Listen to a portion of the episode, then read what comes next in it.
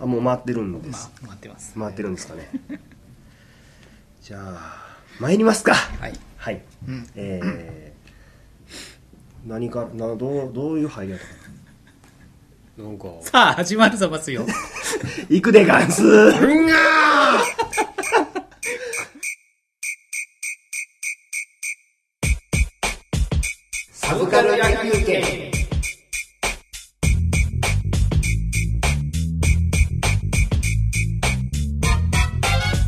はい、グラグダで始まりました。サブカル野球券第4回です。えー、お届けするのは、私、中尾春人と、えー、明智小五郎ですけども。はい柳田です。とゲストの松井氏です。はい、いつまでゲストなんでしょうね。はい、よろしくお願いします。お願いし。ます。じゃあ早速、恒例のじゃんけんから始めましょうかね。はい。じゃあ、あ俺落とそうか。はいじゃあ、野球するなら、こういう具合にしやしゃんせ。アウト、セーフ、よよいのよい。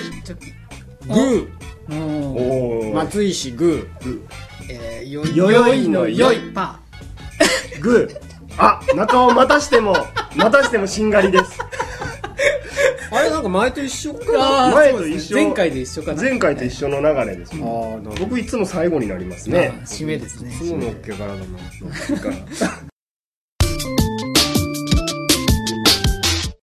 今回はいつになくひどいですね、喋りが。繋がらないですね。もうねなんかどうですか？どうですか？小説は。小説小説ね。今年読みました何か？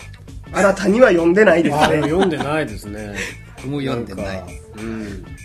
目が疲れるのであということを言い訳にして僕は結構読んでないですね。ああしばしば出ますよね。松井さん目が疲れるっていうなんか僕目が疲れるんですよ。よく出ますねそれは。はい。まあなので読んでいきたいんですけどまああんまり増えなかったのでやっぱり、まあ、過去の本棚からあの無理やり引っ張ってきたりほまあ思い出して持ってないけど思い出してとか、まあ、疑問みたいなものがこう引っ張り出してきて一応3つ用意しました。で僕は振り返るとはい。今までの人生を振り返ると、はい。あんなんか国語の教科書は好きだったんですけどほなんかあんまりなんかその小説小説よりやっぱ漫画映画みたいなことばっかりしてきたので言い訳ですか？言い訳ですか、うんいきなり。なんか、うん、もう先に断っとこうかな。とにかく引き出しが少なくてちょっと苦戦したのではい。まああのうんなんかどうなんですかって今日はこう投げる役がいいかなと。キャッチボール投げれればいいかなと思うので。ドッジボール張りにみんな避けますけど、僕壁になりますけどね。パコンってなんかね。あのかなとはい思ってます。まあ、うちも僕も中尾も似たようなもんですがボールだけは転がっていきますね、はい。そうなると。ということで、えーっと、じゃあ一応僕からで、えーっと、最初は、えー、猛スピードで母は、はい。これ長島優さんっていうのかな？ありでいいのかな？長島優だ。長島優さんですね。長島優さん。女性の方。いや男性の方なんですね。長島優さん。はでえーっと2002年にこの表題の「猛スピードで母は」で芥川賞を受賞した他は短編集「えー丹野井のエジンバラ」ジャあジャージの二人。映画になったあのジャージの二人って映画になったあれの原作の方です。っていうはいはいはいと伝わりやすいかな。あジャージの二人は途中まで読んだんですけど、まださいあのあジャージの二人は今年ちょっと読んで、はい読みかけですね。でもなんかまだ全然読みかけても最初の10ページ読んだぐらい。あ読んでないですまあその方で、であのー漫画の回とまたつながるんですけど、はい。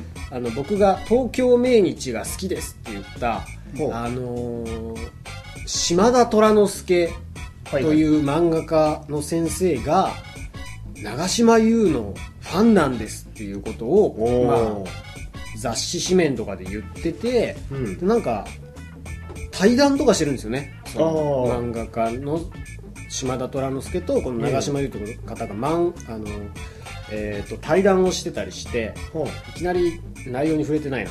まあ対談をしていて、うん。んで、その後今度は逆に長島優漫画家計画とかいうのが持ち上がってて、は今度この猛スピードで母を輪をうん。島田虎之介さんが漫画にするみたいな流流れが、ね、なんか今流れてて、うん。なんかそういうのでちょっと最近またちょっと話題に上がってくるのでほまあそれに触れたいと思います。でただ小説って難しい難しいな。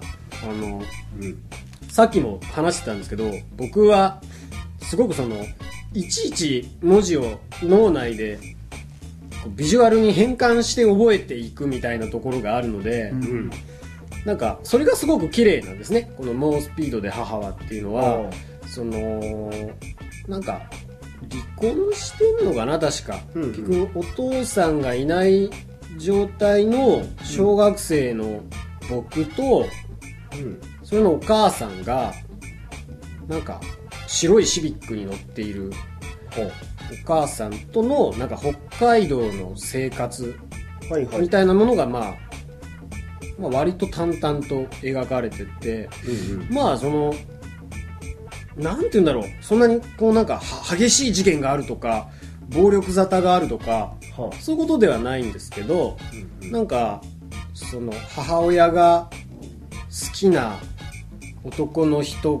結婚するかもしれないような男の人がやってきたりとかでもその人とうまくいかなくなってその男の人が去っていったりするけどなんかその男の人と何だっけなその小学生の僕がえーっとねなんか病院誰かの病院かな？なんかお見舞いに来たんだか亡くなったりしたんだっけな？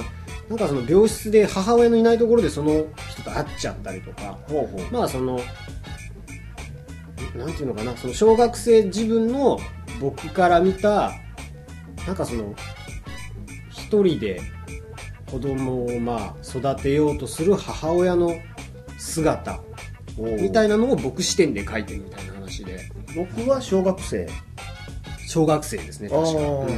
そうそうそうそう。それでななんかその子もちょっと学校で若干はぶられ気味みたいな感じになった気がするな、おなんかそんなんでただなんかこうこの人が書くその北海道のなんかだだっ広くてちょっと寂しい。うん。ちょっと青い。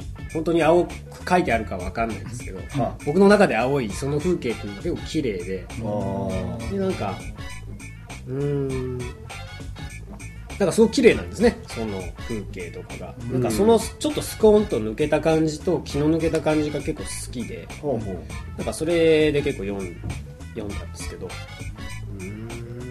なんか情景描写がこう浮かぶような文体うん。まあそうですね。だからうん。僕みたいな感じからは多分入りやすいんだと思うんですよね、うん。なんかうん。一応我が輩は猫であるとか、まあ、坊ちゃんとか、うん。心も読んだおなんか一応頑張って読んだり武者の工事実篤とか。読んだりは。仲良きことは美しきことが 読んだりしたんですけどやっぱりなんかもうなんだろう。本当にそういう中で残ってくるのって結構ワンフレーズだったりとか、うん。なんかやっぱりこう時代が違いすぎるともう言ってることが分かんなかったりするんですね正正直なところ。ああうんうん。だからなんかそういうこうなんかそのほ本との出会いはそういう過去のえ偉人たちの人生とかをまあこうなぞれることだみたいなのがありますけどやっぱりいくら現代小説の父みたいな話をしてももう昔の人が考えてることあんまよく分かんなくて。おおうん。なんか何でしたっけ？脱線しますけどあのなんか何だったかな？なんか夏目漱石のこ後期の方の小説でうん。なんかお弁当を食べ終わったんで窓から捨てるみたいな仕草があるんですよね。なんかどれだったかな？なんか駅の周りってうん。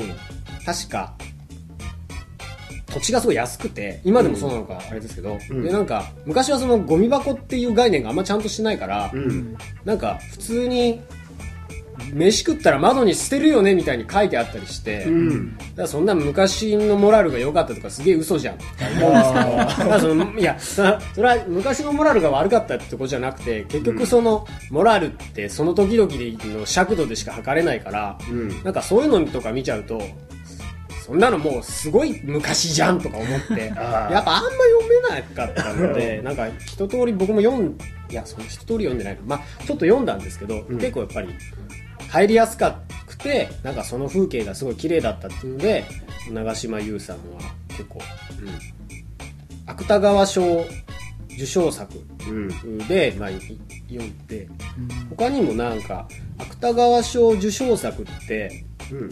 まあ、本人の文体とかがまだなんなんでしょう技巧的すぎないのか、その、ん。やろうとしてることがまだシンプルなのか意外と読みやすいものが多い気がしていて、うん。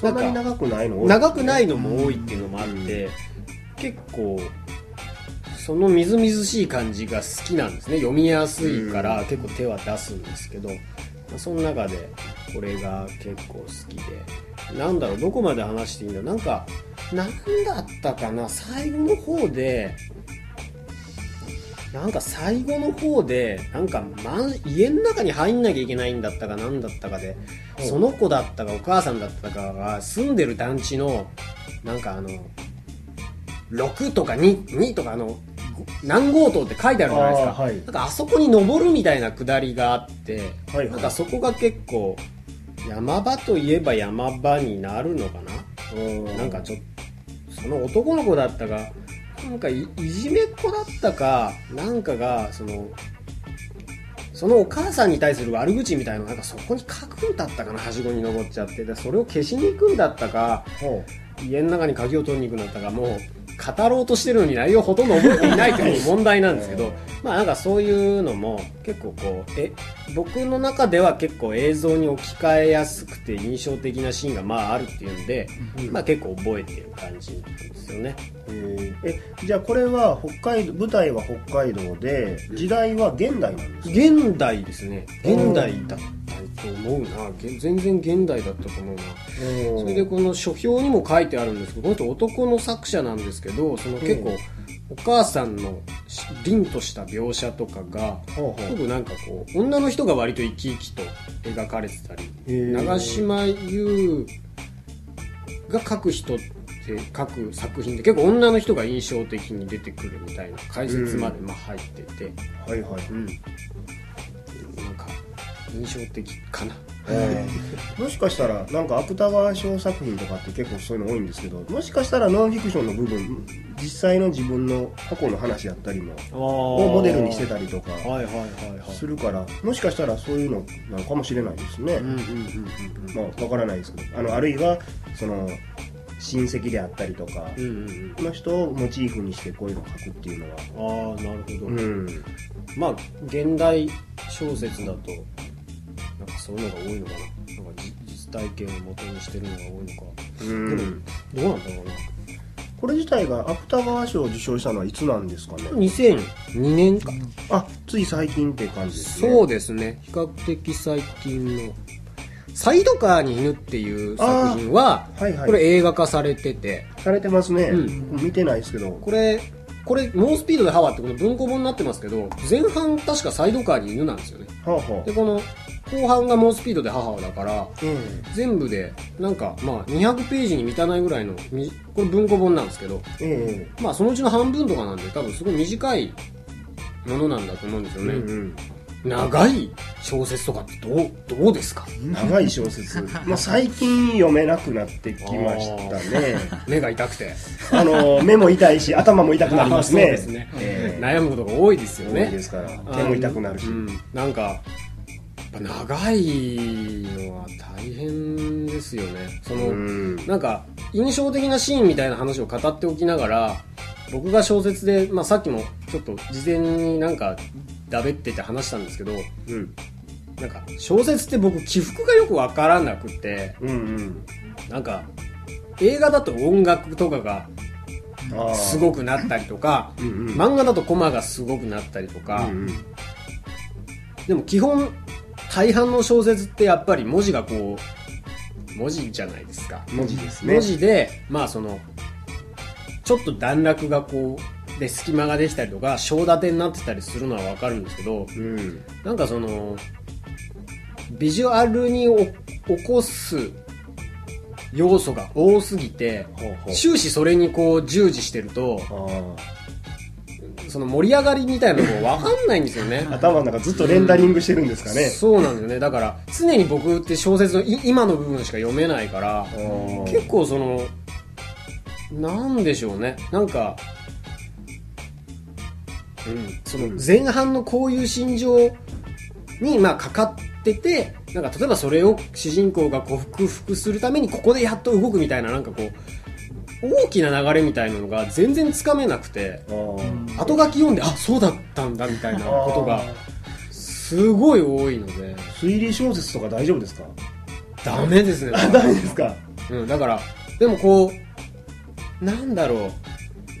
やっぱりそれも映画とかにして、それはみんみんなの、みんなそうかもしれないですけど、うん映画とかにしてくれると、なんか、どう見てもお前ここが振り、みたいな、うん。あのーなんか、あえて、コロンボが全然関係ない話を振って、そこで言ったその犯人のちょっとした癖が、はい。事件の鍵みたいなのはすごいわかるんですけど、ほうほそれはそう分かるように作ってるのかもしれないんですけど、小説はもうなんか要素が多すぎてでなんかちょっと主人公の心情に合わせてこう木々もちょっと揺れたりとかするじゃないですか。あ。え、小説が小説で。ああ。なんかもうそういう一つ一つ追っていくと、ほとんど覚えていられないんですよね。だからそのいわゆる僕文字中毒なんですみたいな人が、うんその小説っていうものをどうやって脳内で処理してるんだろうなっていうことをすごい気になってて。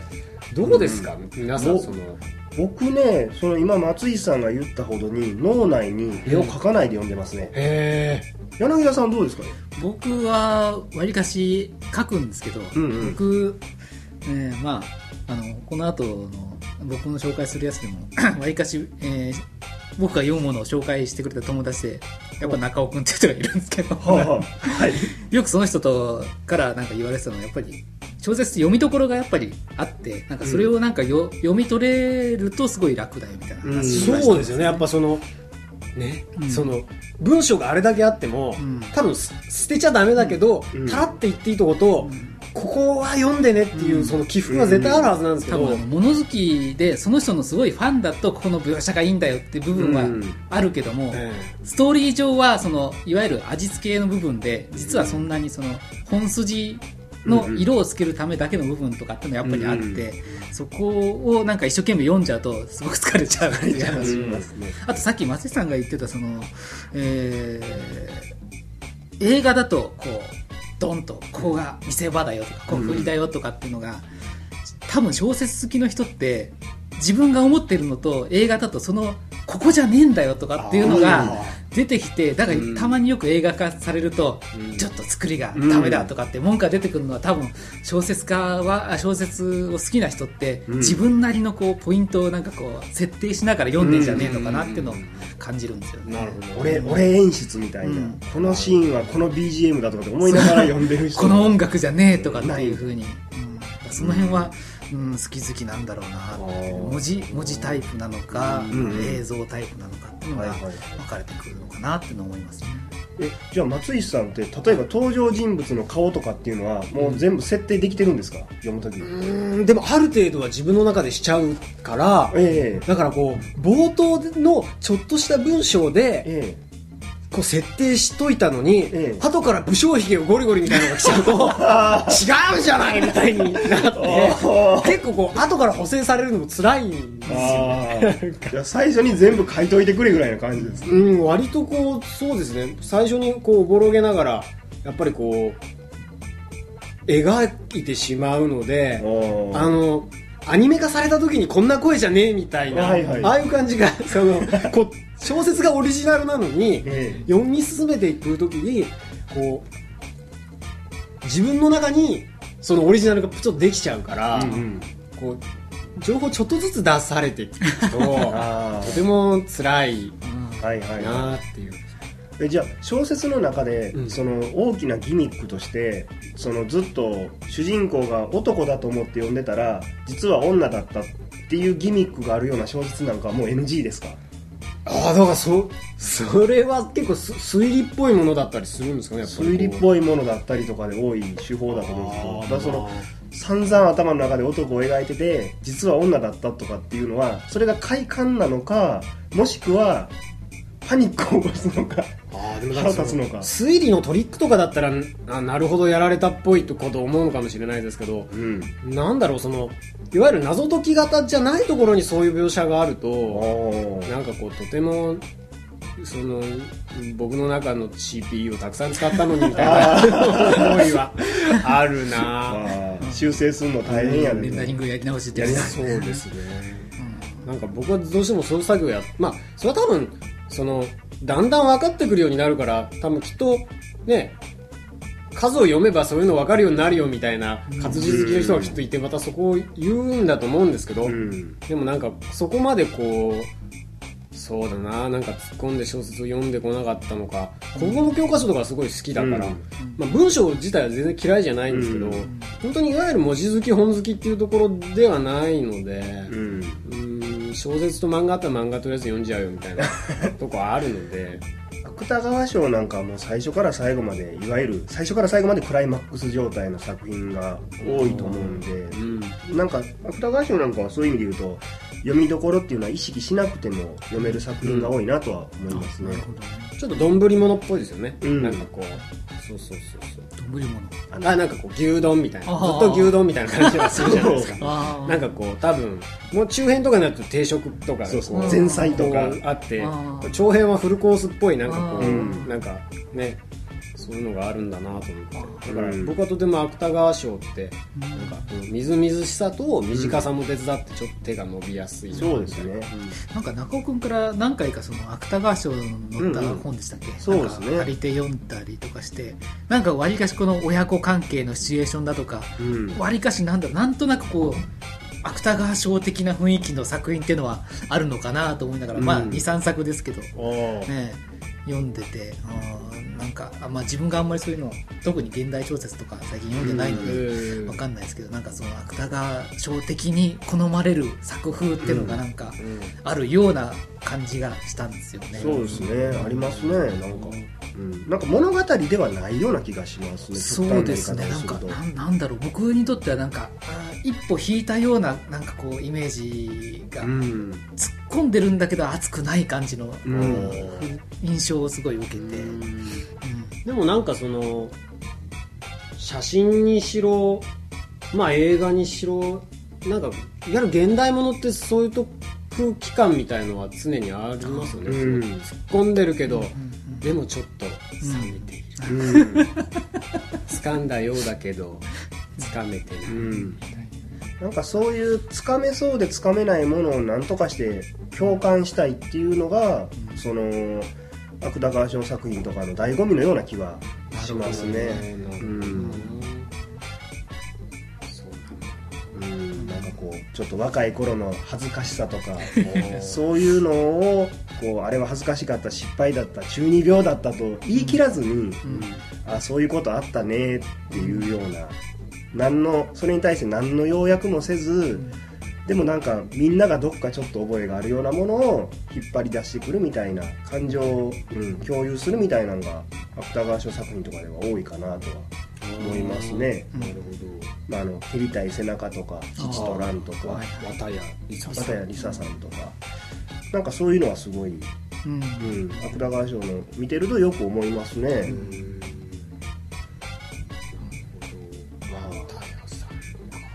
片谷さん2作目はなんか結構いきなりきつい話になってたのかな？インストールインあスは違う。あそうか。の前。二作その前か。えっとインストールでデビューしてデビューがインストール。で蹴りたい背中で賞を取ってその後何やったかな？なんかあのーアイドルの話みたいなのがあったけど、結構それはきつい話やって。その後そういえばどうなったか知らないですね、でもなんか結構ななんだろうその2000年代0年代を総括しますみたいな。0年代を総括したサブカル系表批評本みたいな中とかに結構載ってたけど、えあれは明らかにその文学界を盛り上げようとする 若手女流家今熱いよ的な戦略に乗っけただけだからえうんダメじゃんその後みたいなことがすげえ書かれててあそうなんだみたいなことを思いましたけど。まあ芥川賞とかは結構一生に一回勝負一回取れたらもうそこで OK みたいなところがあるので、まあ、直木賞なんかは全然違う雰囲気なんですけども。そうなんですね、うんなんかそのいよいよ来るかみたいな。いよいよ来るか、あれ？おあれ？大月健二ってなんかのなんかノミネートされましたよね。されてたと思いますよ。あれ何賞だっけな？なんだろう泉教科文学賞とかそういうやつかな。わかんないけど。文学賞は大量にある。これちょっと柳田さんの iPhone でちらっと。なんだった？まあまあそそれはうん、あの全然うん。脱線話なんですけど。だからもうノミネートされるっていう時点でもうすごいんでへ芥川賞に関してそうなんはですね。うん。あえー、芥川賞に、ええ。ーああそうなんだ。ああ、じゃあいや、僕は、まあ、じゃあ、芥川賞にノミええネートされたって話。ではな、あかどうかって話えあです。かどうかかどうかですね。あれ何を調べてあったんですか？そうなんですよえねあでも芥川賞あれですよね。ほんま気楽に読める。まあストーリーとしてはものすごく重いんですけども、ええ。あのー多い作品が多いんですけどもやっぱ短いのが多くてうんその1年に1回本を読むような人ならいいのかなと。あよくないかな？結構きついかな？ストーリーが結構きついのが多いとは思いますね、芥川賞とかって名前がついてるだけなんですか？別にそこにその芥川的な文脈がみたいなことはもう関係ないんですよね多分。ないと思いますね、直木賞の直木ってな直木さんなんですか？直樹さんなん違ったかな。芥川賞は芥川龍之介さん龍ですよね。之介さんですね、そうですよね。えー、さん直樹じゃないですよね。直樹なん、なんか、僕唐沢直木賞が言いたいですけどね。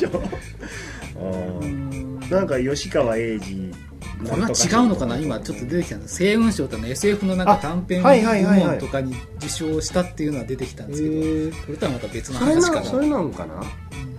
まあ、小説の賞っていうのは本当にたくさん。ぐるぐる使い、あそうそうそうそうそうあそれ星雲賞とか SF の短編部門のそうなんですね、はいはいうん。あグミチョコパインとか書いてますよね。ありましたね、なんかそれもなんか出して随分経ってからまた映画になったりとかあ、そうですね。映画になっ最近、たりして。去年、一昨年ぐらいか。うんそうですね。そういうことなので。うんなんかみ僕がまず最初に立つ疑問ははみんなどうやって読んでるんだろうっていうところですね。あの逆に頭の中で、まあ、映像はあの松石コンピューターがレンダリングするとして音声はどうなんですか？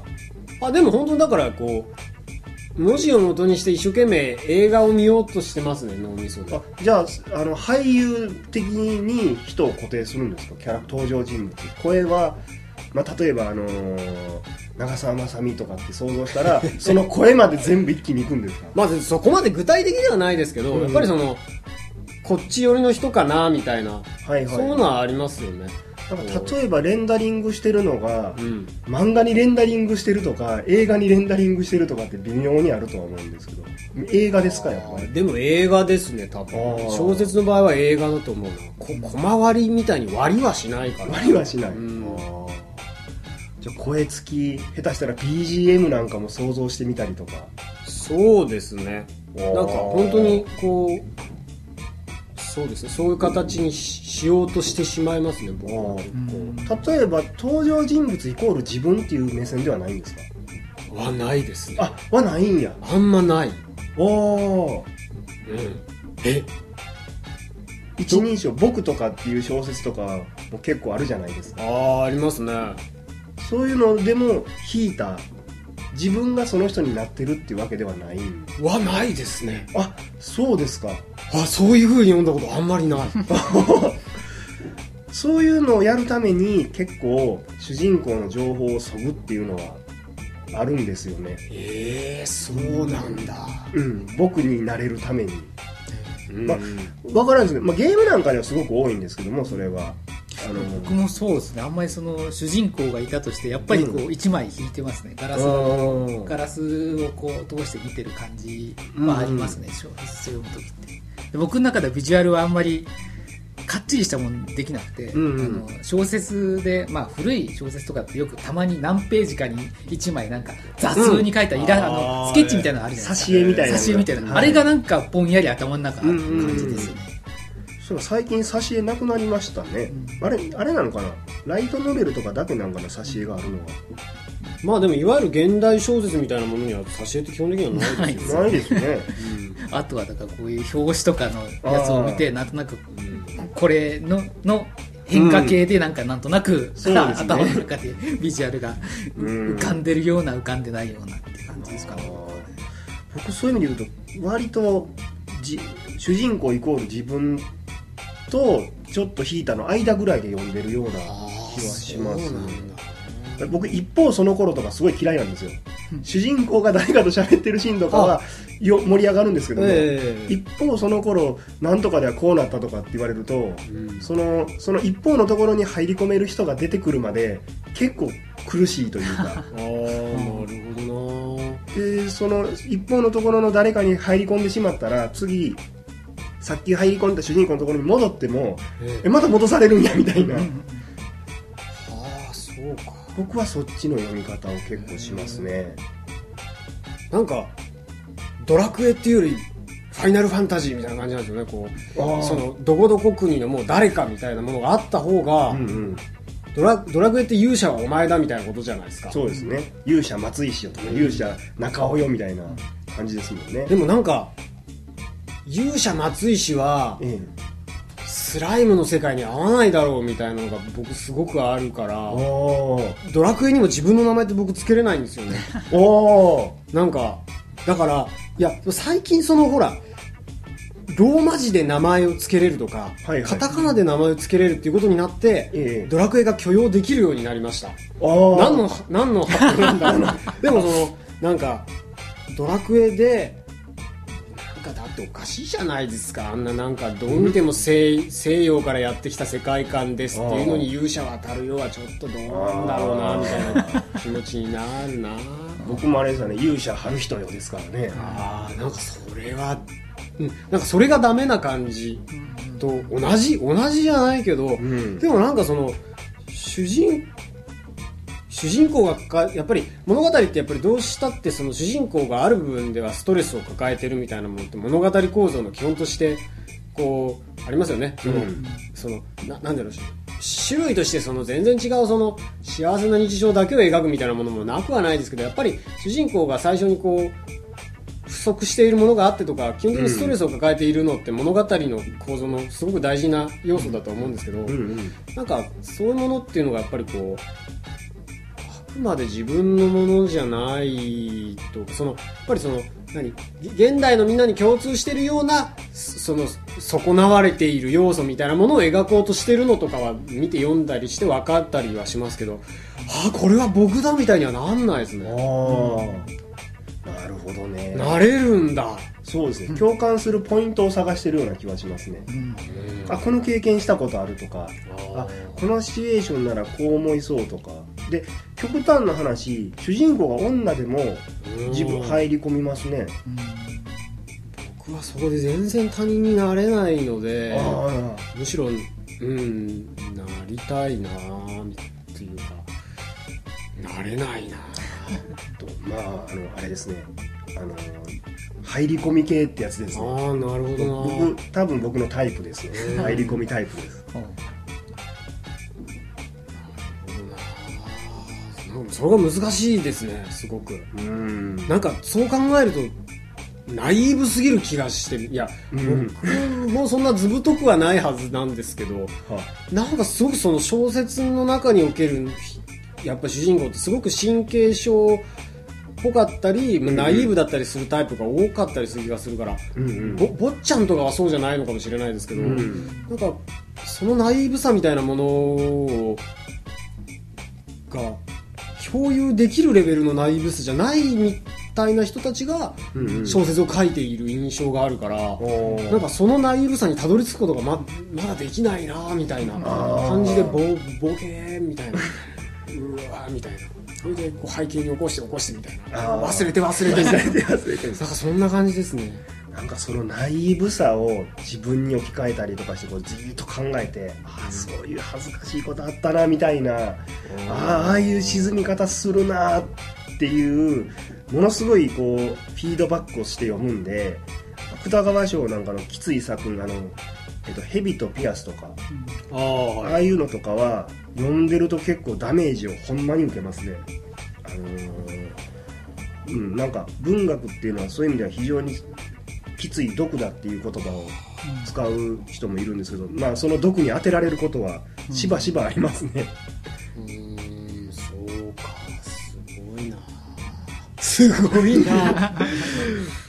いやいやあなんかその逆逆にその他者としてそこに参加するっていうことは考えますね。ああなんかそこに僕が参加してうんうん。なんかそのすごいところでぐるぐるになってるけど一緒に飲みに行ったら解決するんじゃなかろうかみたいな考え方はしますけど。うん。あでも僕それもたまにありますね、なんかそれを見てるなんか分からんけど家族ドラマやったらそれを見てる猫みたいな気分でそのそういう目線で読んでる時もありますねそ僕はどっちかというとそれがメインですね。うん。その世界にはある程度入り込むけども、うん。うんあの登場人物とは特に関わらずに、うん。なんかこうゾロゾロ後ろ後くっついてって、ん。なんか怒ってんぞってのを見てるような、うん、読み方ですかね、うん。なんかその距離感度はもうあるんですね。あるんでしょうね。しょうちょっとびっくり。いやびっくりするほどのことじゃないですけどなんかちょっとびっくりしました？あそうですか、うん。なんかそういう風にパッと入り込むのにやっぱり、うん、時間がかかったり読解すること自体にやっぱり努力がいるんだろうなっていう気がします。あ絶対に入れない作家とかもいてあの例えばものすごい有名やし賞も取ってるし大好きな人は好きや好きやっていう宮部みゆきさんうん。あー。は僕ダメなんです。入れないんですよあれは。あの登場人物には入れなくて。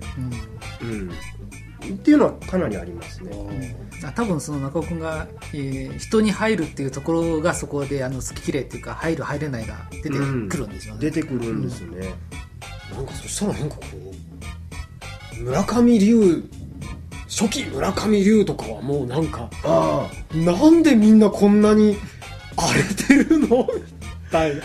怖いなみたいな。あそうでふっすねさ怖い。な いやでもねあれももうあれですよ。黒歴史としてちょっと真似したことありますよ。ああれを真似したことがありますよ。まあ詳しく何をしたかは伏せますけども、そうですよね。うん。まあ、うん、中尾さん伝説っていろいろ、近くにいるとちょこ中尾伝説がいろいろねまああね。うん、尾ひれがついてますよ。グッピーのような巨大な尾ひれがついてますよ、ほんまは大したことないんですけど、ですね、だからだからこそ日常劇とか現代劇に近い方がうん。やっぱり入り込めるんだと思う、あそうですねやっぱりそこまでのなんかその小説における小説の中におけるドラマティックなリアリティみたいなものが、うん。なんか僕にとってバチバチしすぎてるんですよね。村上龍とかもうなんか怖くて。怖いですね。うーんなんか村上龍のだってコインロッカーベイビーとかーベイビーです。あれとかももう入り込むと頭おかしになってきますからね。あ気狂ってくるし強制中なんか僕引きこもりで親を殺した子供に入り込んでて読んでたからだん。だん頭おかしくなってきますよあれ読んでると。よくあの昔ヤクザ映画を見るとなんかみんなこう肩で風を切って出てくるみたいな ああいうところがあるかもしれない、あんな感じですね。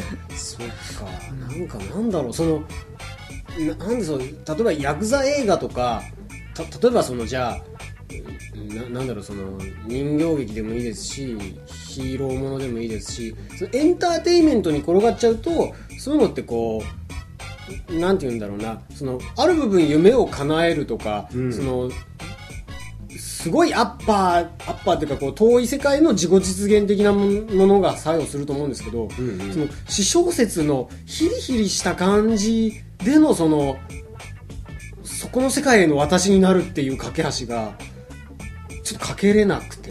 え仮面ライダーにはなれるんですか？仮面ライダーにはならないけど夢で見ちゃった時はすごい恥ずかしかった。ですああ僕だ仮面ライダーもなってますからね受ける時まあそうだね。アクセルフォームとか速くなってますよ仮面ライダーファイズのアクセルフォームとか僕自分が速くなって周り遅くなってますよ頭の中で。あとそのさっきちらっと話に出たドラクエはい。あ。を好きな人が夢の中で自分が怪我してホイミかけたりするっていう話。うわーすげえわりかし何人か何人かそう言ってる人がいてあそういうもんなのかなと思ってたんですけどお二人はそんなことはないですね。いや僕 ないですああ入り込めてる方やと思ったけど 全然まだまだですか。ホイミホイミってなんかすごい一生懸命かけてるって話を聞いてああ入り込むとのはこういうことなんだって多分中尾君はかけてるんだと思う。僕そのレベルには至ってないですわ。もう一人の中尾君はかけてたかけてましたか。あそこまではさすがにいかないです。あいやわからないです。あの僕はいけてないだけだと思いますねそこは。コインうん。そうかでも入り込むってのはそうだな。別に小説に限らないのか。映画とかでも見方としてそういう見方をするかしないかみたいなのがある。そうですね。ですね。まあ、僕は完全に入る入る派ですうね、なるほどな。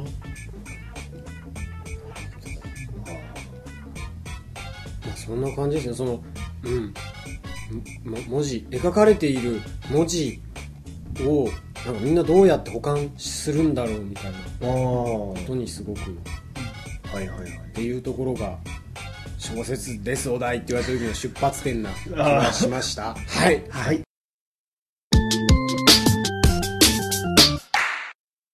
じゃあ僕は、えーえーえー、割かし小説というものをを読み始めた、子供の頃から読んでたとかって全然ないので、えーよ、読んだ最初のものに近い。ほうほう最初のものといってももうすでに高校ぐらいまでは来てたんですけど、うんうんデート物語というですね、はいえー長い話の 小説です。荒俣博先生。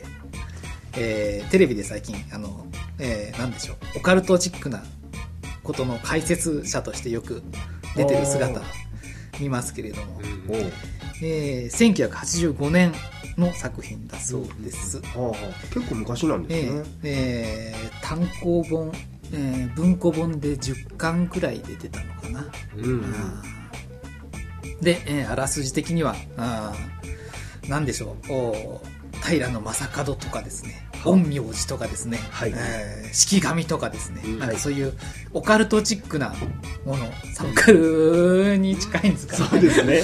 をなんか駆使した、えー話で、えーはい加藤康則というですねその魔人みたいな人が、えー東京をぶっ壊そうみたいな話で、えー話のうステージとしてはあ明治時代からあ昭和を超えたあたりまで延々とつながっていくう長編小説ん。でございます。東京とのお関わりとか、はあ。えー街と人とはみたいなことも含めてまあでも全体的に実在の人物とかもこう登場してリアリティを感じさせつつも、えーそこに、えー架空の人物を交えて、えー東京ってのはこういう街なのかとかそう。おーうん、歴史はこういう風に流れて、えー実際の歴史の勉強にも少しなったのが僕自体が歴史あんまり知らなかったので、うん、でおぼろげに平野正門っていう人がなんかこんなことをしようとしたんだよみたいな、えーことも勉強になったんですけどもこれだけ読んでるとあの実際のものとお架空の話がよく分かんなくなってしまって あったと思ったけれども、実はこれはデート物語のだ中だけの話だったなとかっていうのもあって、えー、長いんですよ。さ10巻あるので。はだ確かに僕も、う物語に入り込むまで結構かかるんですよ。うん読んでると。下手すると、その半分くらいまでなんか、読んでる自分をなんか漠然とこう客観的に見ながら進んじゃったりして肝心の話の内容に入っていけないまま半分くらい過ぎちゃったりするんですけども、えー長い話でそこで、えー僕にとってありがたいのは長いので一巻くらいその入り込めないままであ行ってもうん。一回入り込めば、うんあとずっと読めちゃうんですよ。あはいはいはい。なのであのまあ確かに、えー入り込めなかったらもう全然あとは苦痛でしかないんですけども、うん入り込めたらすごく長い話っていうのは、えー長く楽しめるうんものだったと思いました。えーえー以上。か加藤加藤が主人公なんですか？あーそうですね。うんずーっと出てるのは加藤康則っていうその、まあ、敵役なのか、敵役なのか、うん。何なのか、まあ、あーなんていうんですか、アンチヒーロー的な、うんうん。えー人ですけど、まあ、その人を中心に話は流れていきますね。あー。なんかあの映画とかその加藤のもう顔、うん。なあの映画版の写真のイメージとかうんものすごい、もうイコール加藤みたいな感じなんですけどね。島田久作さん。でなんで僕てっきりこう加藤はうんなんか悪役で、うん。こっち側に主人公みたいなのがいるのかなと思ったら、そうでもないんですよ、主ね、人公はまあ何人かこう主人公的な位置づけの人はいるんですけども、うん。やっぱりその加藤康則のイメージが強くて、ほう。うん。うん。まあヒーロー的な人も何人かいつつもやっぱりどうしても話の流れ的には、はあはあう。んえー加藤康則という人があーこの長い歴史の中でどんな風にこう東京にちょっかいを出し続けていたかみたいなあー話って感じですかね。なんかあのストリートスト2の一番最初のベガ見た時あ加藤やと思った声がありますね。なんかあのな学帽じゃない軍軍帽みたいな軍感じ。帽みたいなのかぶってますよね。軍帽でマントってきたらもう加藤しか思いつかないみたいな。でなんか島田久作さんはその荒俣宏さんをもう見て強烈だったらしくて、ほううん。あのさっきちょろっと話しましたけど、えー彼の姿を見てその文庫化するときに若干その表現を変えたみたいな話もあるので、えー映画とお小説と微妙にこう絡みながら発展して最終形に落ち着いた話なのかな。とはいはい思いました。いやーもうもう僕はあれですね加藤のイメージですね。ひたすら ひたすら加藤ですね。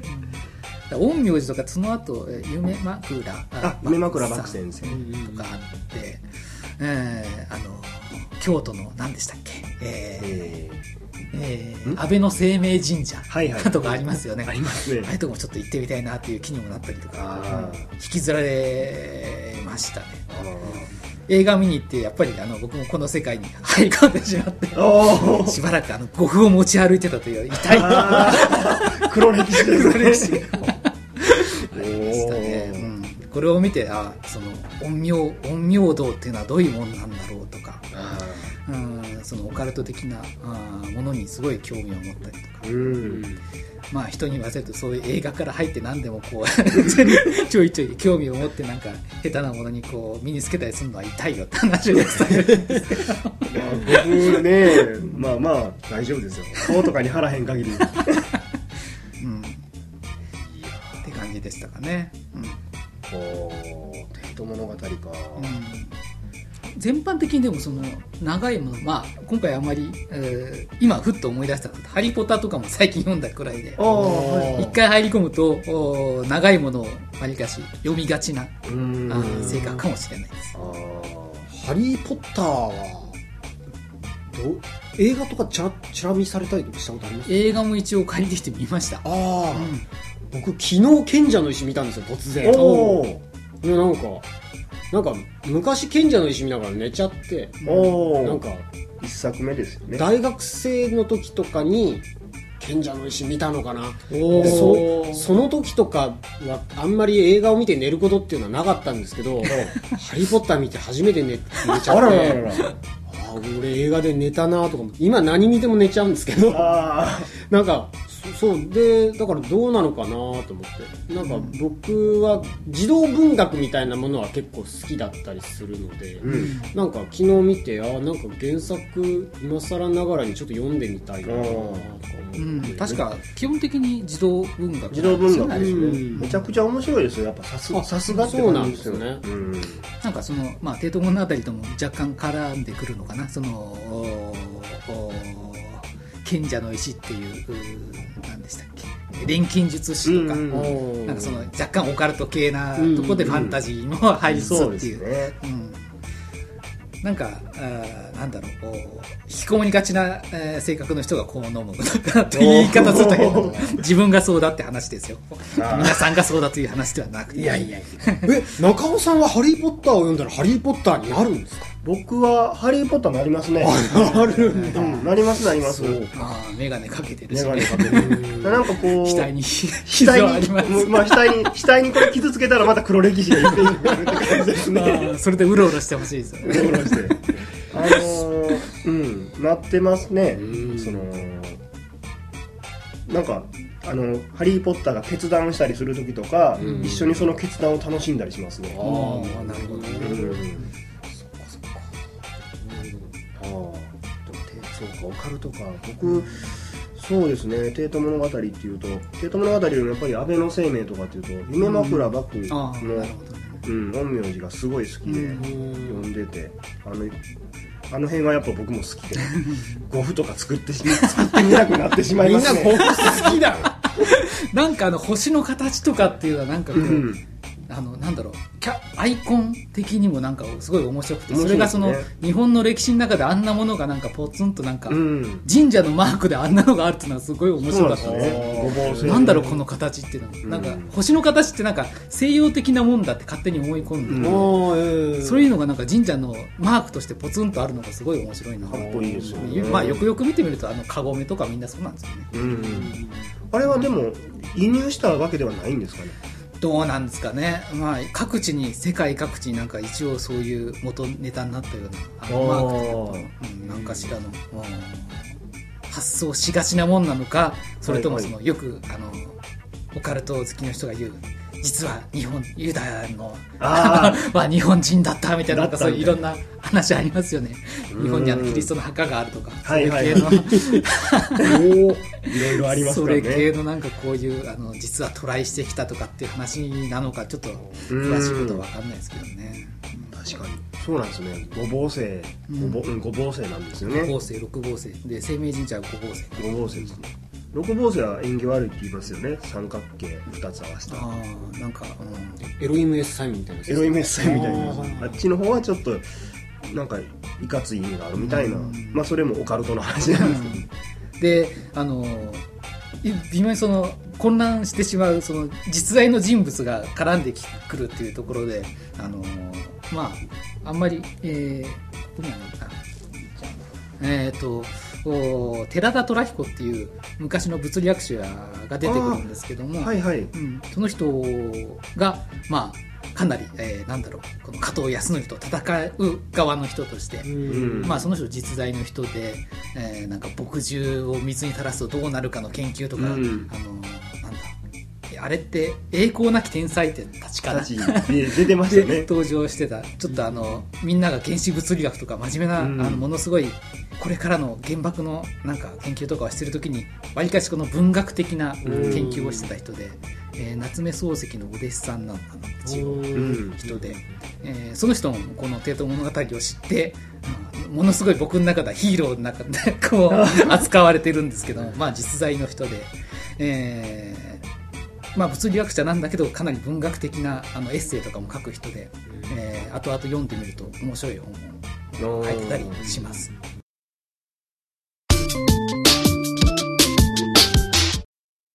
次裏。うん。中尾です。えっ、とじゃあ僕のお僕はですねあのーサンテグジュペリの星の王子様うん。について語りたいなと。うんでまあ「星の王子様」っていうのは1943年アメリカで出版されてアントワーサンテグジュペリーさんの、まあ、作品なんですけども僕が日本に今すごいその星の王子様がちょっとここ数年前あたりにブームになってていろんな人が訳してるんですけども、うん。僕が好きなのは、えー、と初代の多分初代だと思うんですけども内藤アローさん役の、えー星の王子様。えですねなんでこのタイトルも「星の王子様」やないタイトルなんかも今あって、えあそうなんですか、うん、これ多分フランス語やとララプチ・プリンス。あの、小さきああ王子小さきプチ、うん、王子とかっていうんでそのその辺もそのなんていうの？えっ、とそういうフランス語のままにして、うんうんうん。その原文に近いものを描いているっていう作品なんかも多い中でこれはやっぱり児童文学的に子供に分かりやすいような、えー、とにするためにデスデスマス口調にしていたり、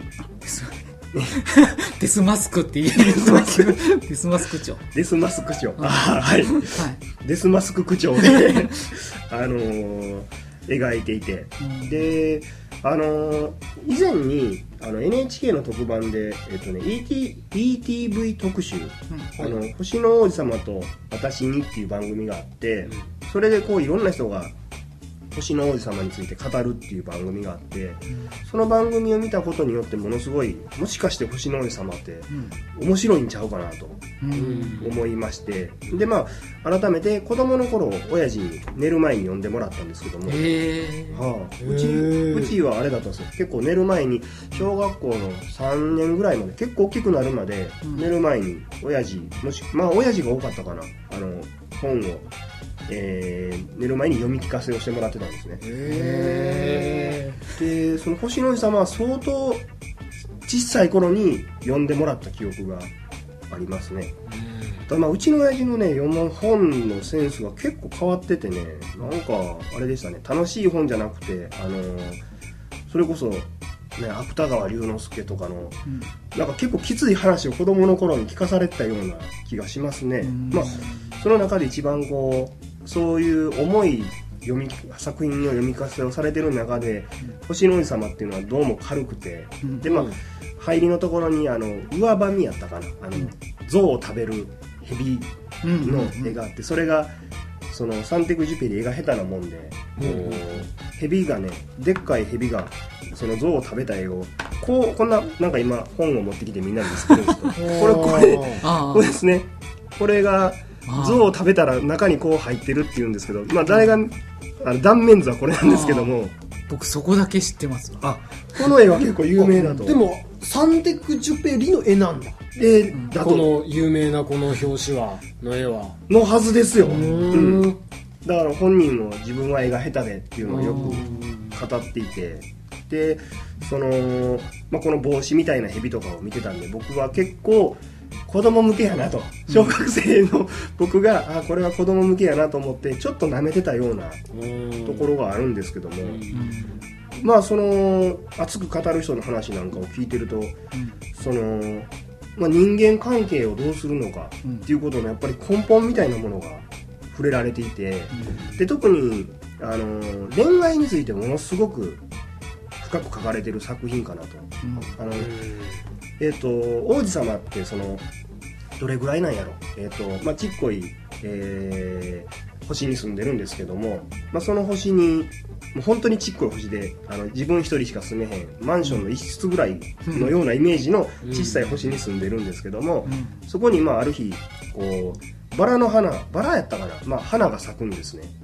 でその花は喋りよってでこういわゆるわがままな女の子よろしくこう王子様にすごい意地悪なことを言ったりとか、なんかこう試すようなことをたくさん言うんですね、で星の王子様はその花花にいじめられてでも花のことがものすごく好きででこう僕がこの星からちょっといなくなったらきっと君は幸せになるんだねっていうところから星々を回る旅に出るんですね。すげえ。実はそうなんですよで最後にいろいろな星を回ると例えばその学者の星とか王様の星とか、王様が一人で住んでる星とか、あの酒飲みがひたすら酔っ払ってる星とかにいろいろな星を回ってで最後にこう地球にやってくるんですね、でまあ地球にやってきた時にそのサンテグ・ジュペル自身が、えっと砂漠に飛行機で墜落したっていう経験が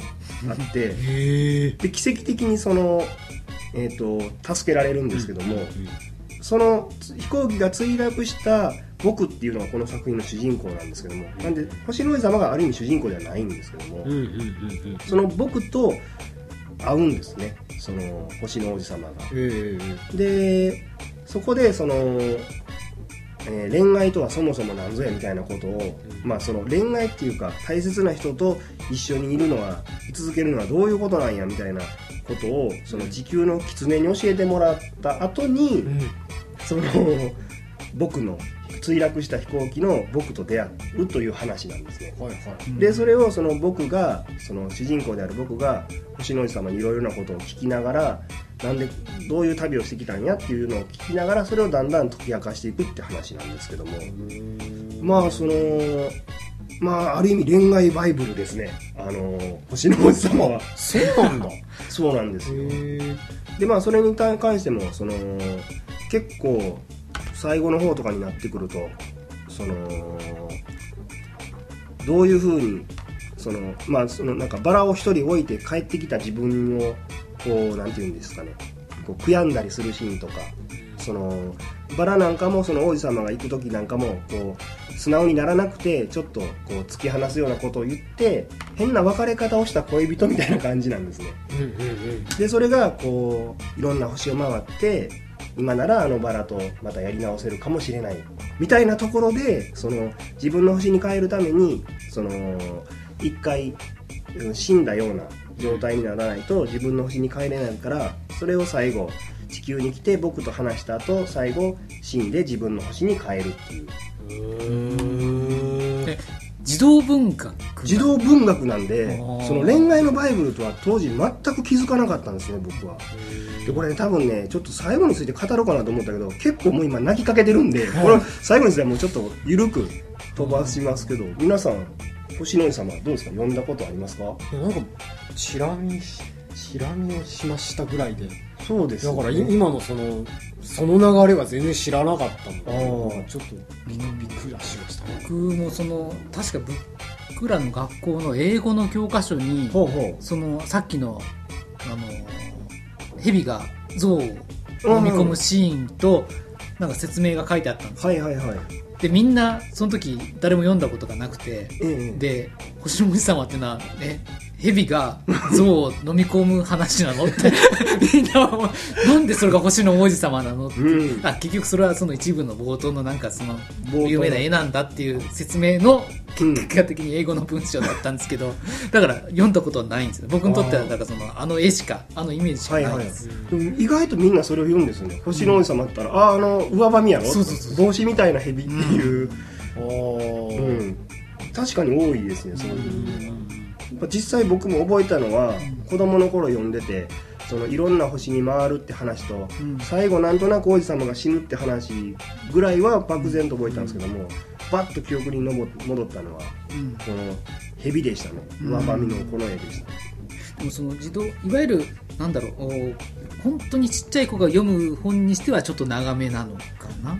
自動文学と言いつつも。どうです。ちょっと今パラパラしてるんうんですけど、まあでも絵もうんうん。あー絵もある。あるんで、ですねうん、うん。あるんでまあ読めるんちゃうかなと、ううん。んそうだな。子供向けに書いてもらった方が「ハリポタ」ハリポタもそうですけどなんか、うん。やっぱりあのある程度分かりやすく書いてくれてるから読みやすいのかな。そうですね。うん。うん。でも読みやすいけど実はそのいろいろそこに教訓うん。とかそういうものが含まれてるってことなんです、そうですね。なんでほんまにこう序盤とかであのー酔っ払いの星とか行くとうん「なんであなたは飲んでるんですか?」って言うと「いやうん。恥ずかしいから飲んでるんです」って何が恥ずかしいんですか酒を飲む自分が恥ずかしいんですかすごいこううわーっとさ酒飲みのなんか本質を知ってるぞみたいな そうか。でもその子供の時にそれをこう聞いているとまたなそのなんかあれですね。あの自分の中にあ酒飲むっていうのはそういうもんなんだっていうのを植え付けられてるからなんか元もあのまたちょっと成長の過程が変わってくるかもしれないね。いやー僕子供の頃読み聞かせて聞いたんやけどろくな酒飲みにならなかったですね。残念ながらいやなんか児童文学とかってやっぱりそのじやっぱ何かにおうまいこと置き換えているその置き換えのチョイチョイスがすごくこうまあ綺麗だったりロマンチックだったりするけど、その選んで抜き取るその選択肢自体はすごく要素が少ないじゃないですか。そうですね。なんかそこが僕は純粋に楽しいなっていうか好きですね、なんかそれがお大人の小説になると、周りのそのノイズっていうかそういう要素がまあちょっと多すぎる気がするんだよな、うん。だからだからそういう混沌とした状態をけ描きたいのかもしれないけれどうんうん。なんかちょっと要素が多すぎるから結構子供の読む小説の中でのなんかその抽象的なセレクトをされた抽象的なじゃない。象徴的な象徴的やね。セレクトをされたものっていうのにすごくこうあ憧れるっていうかいいなっていううん。入り込み方はできますね、うん。もしかしたらその例えばピアノの練習とかと一緒なのかもしれないですね。最初からいきなりその難解なものをポンと出されてもうん。やっぱそれは簡単なのが弾けるようになった上でなんかあの難解なものをこう弾くうん。ことがなんかこう、うん。あの難しさの味がこう分かるようになるけどもなんかいきなり、えーなんだろう難しいものを出されてなんかそれを弾けとか聞けとか言われてもその基本を知ってないとなんかそこからさらにこの味付けをいろんな味付けをしたっていうのはなんかいきなりだと味わいづらいのかなってちょっと考えちゃいますね。わかりやすい味の。うんぱ本は分かりやすいものからこう読んでいくのがいいのかな。楽は楽だとは。ただまあそのやっぱり読み解くってなってくるとうん。ほんまになんとなくゆるいうん。ゆるく読み終わってしまうこともできるんで、ああ。うん。あのまあ、でもそれはそれで空気感だけを楽しむっていう、うん。ださっきあの松井さんが言った北海道のだだっ広いみたいなものも、この星の王子様やともう見渡す限りの砂漠っうんていうのでこう思い浮かんだりしてそれがすごい気持ちよかったりもするんですね、でこう狭い星で一人で生きてる宇宙人宇宙人まあその星の住人とかっていうのもやっぱり目に浮かぶしまあこれの場合はほんまに絵もあるんでうん。っていうのがそのやっぱデザインの仕事とかしてると象徴的なものをうまく作っ置き換えられるっていうのはやっぱり嬉しい嬉しいし、うん、これはそういう意味で言うとすごいなとは思いますね。ご本人がでもこれ絵を描いてるとなるとあれですね。あの、うん。まさにあの作者の言いたいビジュアルがそこに描かれてるってことなんですよね。でやっぱり絵が下手っていうのをすごい気にしててうん。その上ばみっていうのも自分はこんなに絵が下手なんだっていうことでこの蛇の絵を出してるんですね。でただその星の王子様とその主人公があった時にその王子様がこう羊が欲しいから羊の絵を描いてよとか言い出すんですね、うん。絵が下手なサンテグジュペリに対して。でまあ最初描くんですけどもこう上手に描けないんですね。でそのたんびに王子様がすごく怒るんですけどもこんこんな風な羊の絵を順番に描くんですけども。であその気に入ってくれなくてで最初やったかな上ばみの絵を描いてその星の王子様に絵が下手で絵が自分の絵が下手なのにへこんだのかあるいは羊を何ぼ何遍描いても喜んでくれないのかはちょっと忘れたんですけどもその当てつけみたいな感じでこう俺は絵が下手なんだって分かるもんなら分かってみろみたいな感じで上ばみを出した瞬間にうん。今までの人生で誰もこれが蛇だって気づかなかったのに、うん。この星の王子様はそれを一目見て僕が欲しいのは羊で上髪じゃないよみたいなことを言うところから分かり合ったりとかする、まあ、急に仲良くなったりするんで。そういうのもその絵の下手さっていうのもなんとなくうん。戦略的なんじゃないかなと。うんで、まあ、ちなみに最後羊の絵は描けなくて羊小屋を描いたらそれで王子様は「あすごい羊がいる」って言って納得してくれたりとか。とんちみたいなあれですトンチみたいな。あやり取りで。でまあー下手にうまく描こうとする自分を見透かされてるんですかね？見透かされてるみたいな。でこう下手くそなのを見せて分かり合うことのなんかこう人の距離の詰め方みたいなこっぱずかしいことををやって見せたらそれで人とつながる近くなるみたいなものも描いてるんじゃないかなと思いますね、まあそのほんま児童文学とかこの星の王子様も恋愛バイブルですしあと「100万回泣いた猫」っ生生きた猫。生きたうん。生きた猫。うん。なんかもやっぱりあれもあ。バイブルですね。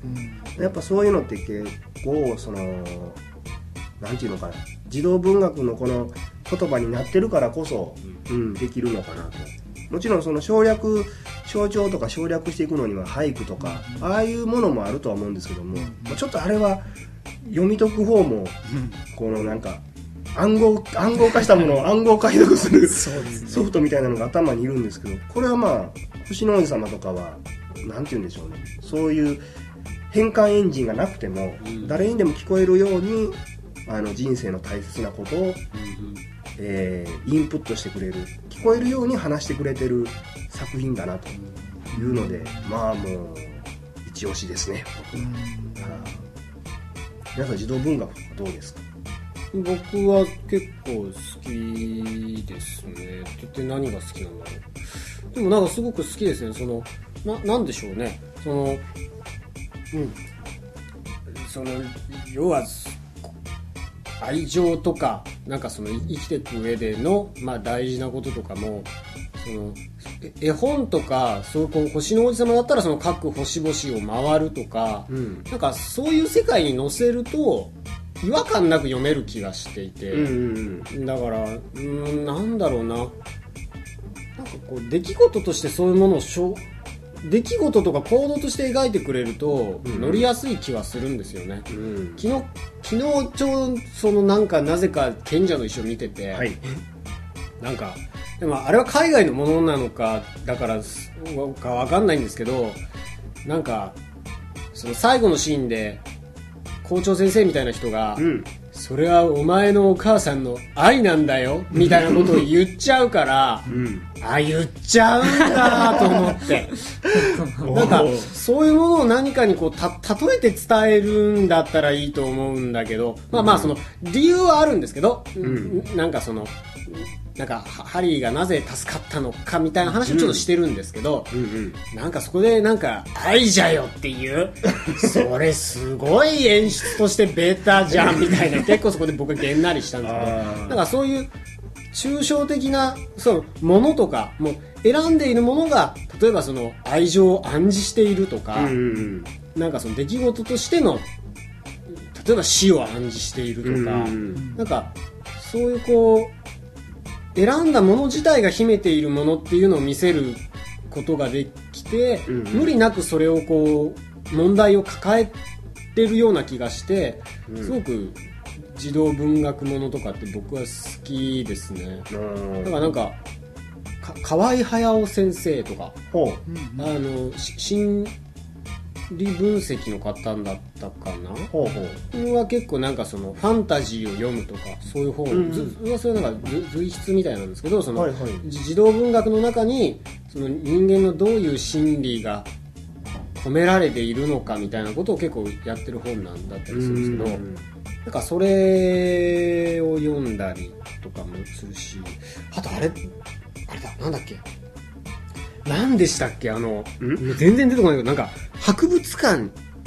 お姉ちゃんと弟で家出をしてなんか博物館に住む話みたいのがわかんないよな。なんだっけ？それそれ本ナイトミュージアムじゃなくて。俺も泣いて。る俺もナイトミュージアムのこと書いえてー、なんだっけあれ？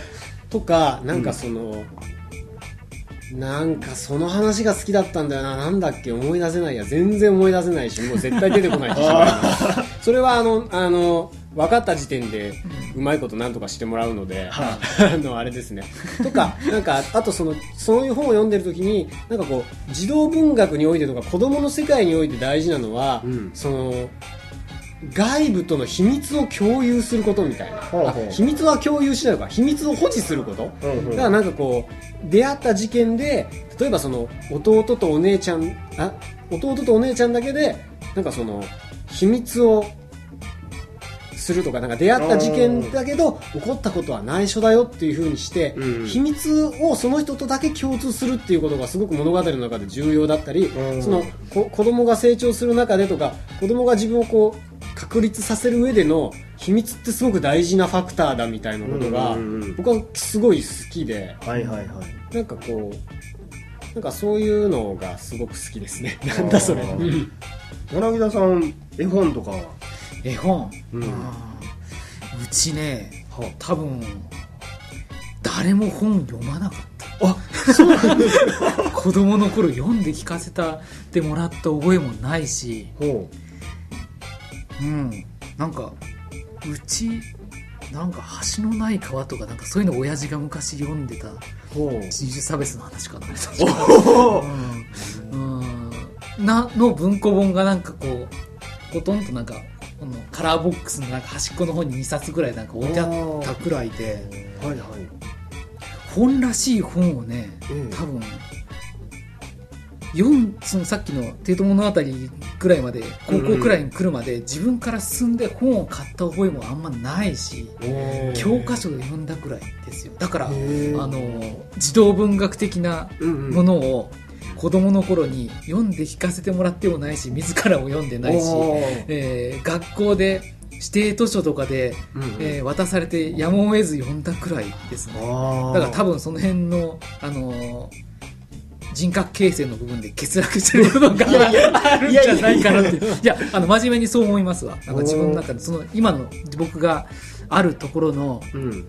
あのもし何かしらのこのいびつな部分があるとしたらそこが抜けてるのかなっていうのをすごく感じますね、へえでも指定図書とかだけ読むとちょっとなんかまあそれはそれでちょっとね。確かに、なんかこう指定図書って読まされた時点で、なんかその学校の先生がお前らこういうふうに感じろよ的なこうなんかものすごいプレッシャーみたいなものをよ感じずには読めないシナリオがなんかもうすでに用意されてる感じありますようんねこういうあの感想文を書けよっていう感じ。なんか爽やか3組が狐に置き換えられている話みたいなのがあるから それはすごく嫌。逆に言うとその今なんかなんかの表示その児童文学というかまあこの星野王子さんは多分そうなるんでしょうけども、たまに読んだりするとあなんか面白いんだなっていう逆に新鮮な こ この年になってっていうのがあったりしますね。あとコミックだと、うん。ごめんもうなんか全然関係ない。コミックだと、うん。あのピーナッツってスヌーピーとかってちょ結構なんかあの、うんうん大人が読むとうんうん。なんかすごくいいいいぞみたいなうん一つの流れがありますよね。絵本ってもしかしたら児童文学っていい年になったらまたもう一回違うスイッチが入るからもしかしたら自分が子供の時に一回スイッチが入って次自分の子供に聞かす時にもう一回スイッチが入るのかなっていう気はしますね。そうですね、うん、別のまた見方っていうのがこう、うん。できるのかもしれないですね。ですね子供と老人は反復行動が何度でもできるんです、うん。それで楽しめるっていうのは子供とお年寄りなんで、うん。多分やっぱりこうあれなんでしょうねどんどんこう何度も同じ話をみたいなことができるようになっていくんでしょうね。あー。老人力的な何かがきっとついていくんだなと、僕あれですねあのポッドキャストでもしょっちゅう同じこと言ってるけどこれ老化なのかな。あああのそのうち誰も同じことを言ってるってことに気がつかなくなってくるんで大丈夫です。あそうですか。うん。まああのそういったところで。は。はい。篠王子様でした